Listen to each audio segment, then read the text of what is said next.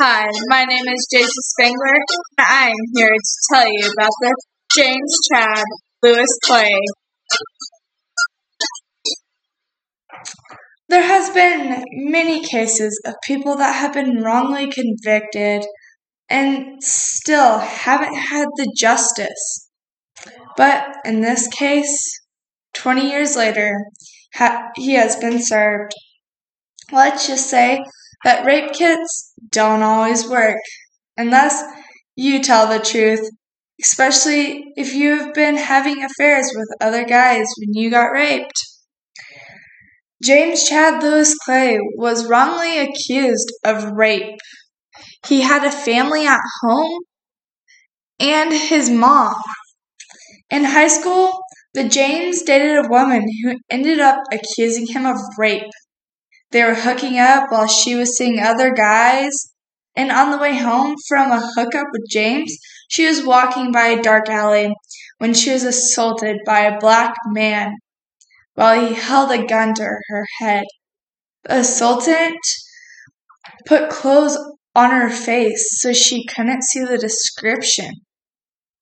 All the victim knew was that it was a black guy with a gun. After the criminal covered her face with clothing, he raped her and then left her in the dark alley alone.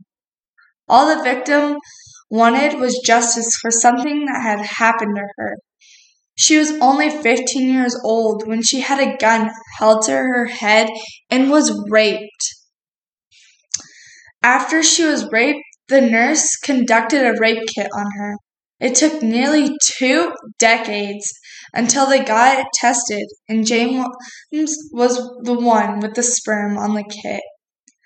By the time that he was in jail for the rape, he had already made a family, and his mother was still alive. He had to leave his family behind to get thrown in jail for something that he was wrongly accused of. They threw him in jail because of the rape kit tested positive. The thing that they didn't realize is that sperm can stay in a person's body up to 7 days. The girl admitted to consensual sexual contact with James immediately before she walked home and was raped. This accounts for his sperm on the rape kit. On her way home, she had to go through a dark alley, and in that dark alley, there was a person sitting there with a hood up. The person grabbed her and held a gun to her head, wrapped her head in cloth so she couldn't identify the person's description as he raped her. She had a nurse perform sexual assault examination, but the evidence went untouched for nearly 2 decades. After this case went out nationally, they finally tested the evidence, and the test showed that James was a suspect.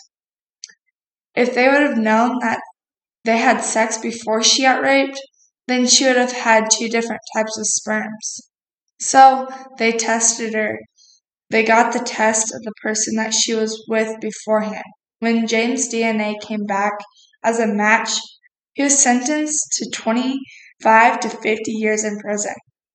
It should have brought the victim closure, but after the trial had ended in 2017, the victim made a shocking realization that James, now 38, was the same person she knew as Chad when they dated in high school.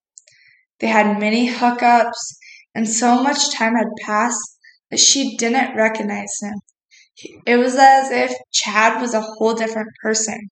Chad didn't look the same. She didn't look the same. Chad didn't even recognize her. And to think that they dated and hooked up, that can tell you how much a person can change over the years. From the start, Clay has always said he didn't rape anyone. He had a felony conviction involving a stolen car, which meant that his DNA was national. He may have stolen a car, but that is wrongly to accuse someone of raping someone. The police brought him in many times, and he's always said that he didn't rape anyone. He also didn't recognize the victim because her face was different, he was different, he looked different, she didn't recognize him, and he didn't recognize her, even though they dated while they were in high school. He also didn't recognize the victim. When they said his DNA was on the victim, he jumped up and smacked the table. The victim later came to the conclusion that he wasn't the person who raped her. She went to the police and told them that he was innocent, and he later got freed and got to go back to his family and his mom. When he got freed, he felt so good because he knew he wasn't the rapist. He knew that he wasn't the person to do that type of stuff. He had the consent of her every time.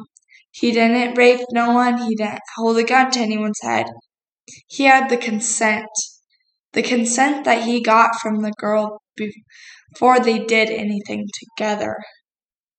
But the other black guy that she got raped by, he didn't have the consent. He was just desperate, and they still haven't found out who he was. But she was able to own up to the fact that she was wrong. She was wrongly accusing an innocent man with a family at home that was able to be by, like, it was so much for him to be free because his family needed him more than anything. And I have a clip to show, to talk about right here. First, we begin with that breaking news we mentioned just a few moments ago. A man wrongfully convicted of raping a teenager 20 years ago just became a free man after walking out of a Macomb County prison. It appears much of the evidence that could have cleared his name never made it to the jury. 7 Action News reporter Kimberly Craig has the emotional story from Lennox Township. James Chad Lewis Clay said this whole ordeal was a nightmare, and he believes no one bothered to take a step back to see he was innocent. I thought that my life was over. I thought actually that he was trying to kill me. Wayne County court system. At 4 o'clock this afternoon, James Chad Lewis Clay, who goes by Chad, was released from prison and into the arms of his mother, Ethel Lyons, who stood by her son ever since he was convicted of rape in 2017, 20 years after someone else raped his girlfriend, who at the time was just 15. They went off strictly DNA. I didn't have a say-so about anything. The victim's rape kit sat on a shelf, and when it was tested years later and DNA came back to Chad, she didn't recognize his picture as an adult, and Chad didn't recognize her when the investigator showed him a picture of the victim. She gave me a picture of her at 35 years old. Earlier this year, Chad's mom hired a private investigator by the name of Steve Crane. He talked to the victim and showed her this picture of Chad when he was 16 years old. And that's when she says she knew he wasn't the man who dragged her into the alley at gunpoint and raped her. They skipped like second or third hour, so it was early.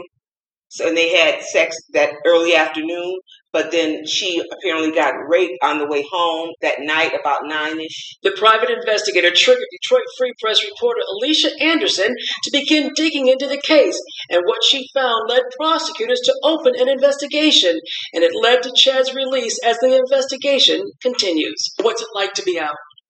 First, I want to give thanks to God, and also I want to give thanks to the victim for having the courage to come forth and correct what was wrongfully done to me. And a spokesperson for the Wayne County Prosecutor's Office will only say that this case is under investigation. In Lennox, Kimberly Craig, 7 Action News. So in that, it showed that he was happy that the victim was able to come back and say, no, that wasn't the person that convicted me of raping her. Once she found out what he looked like when he was younger and was a teenager when they dated, she automatically knew that wasn't the guy who raped her.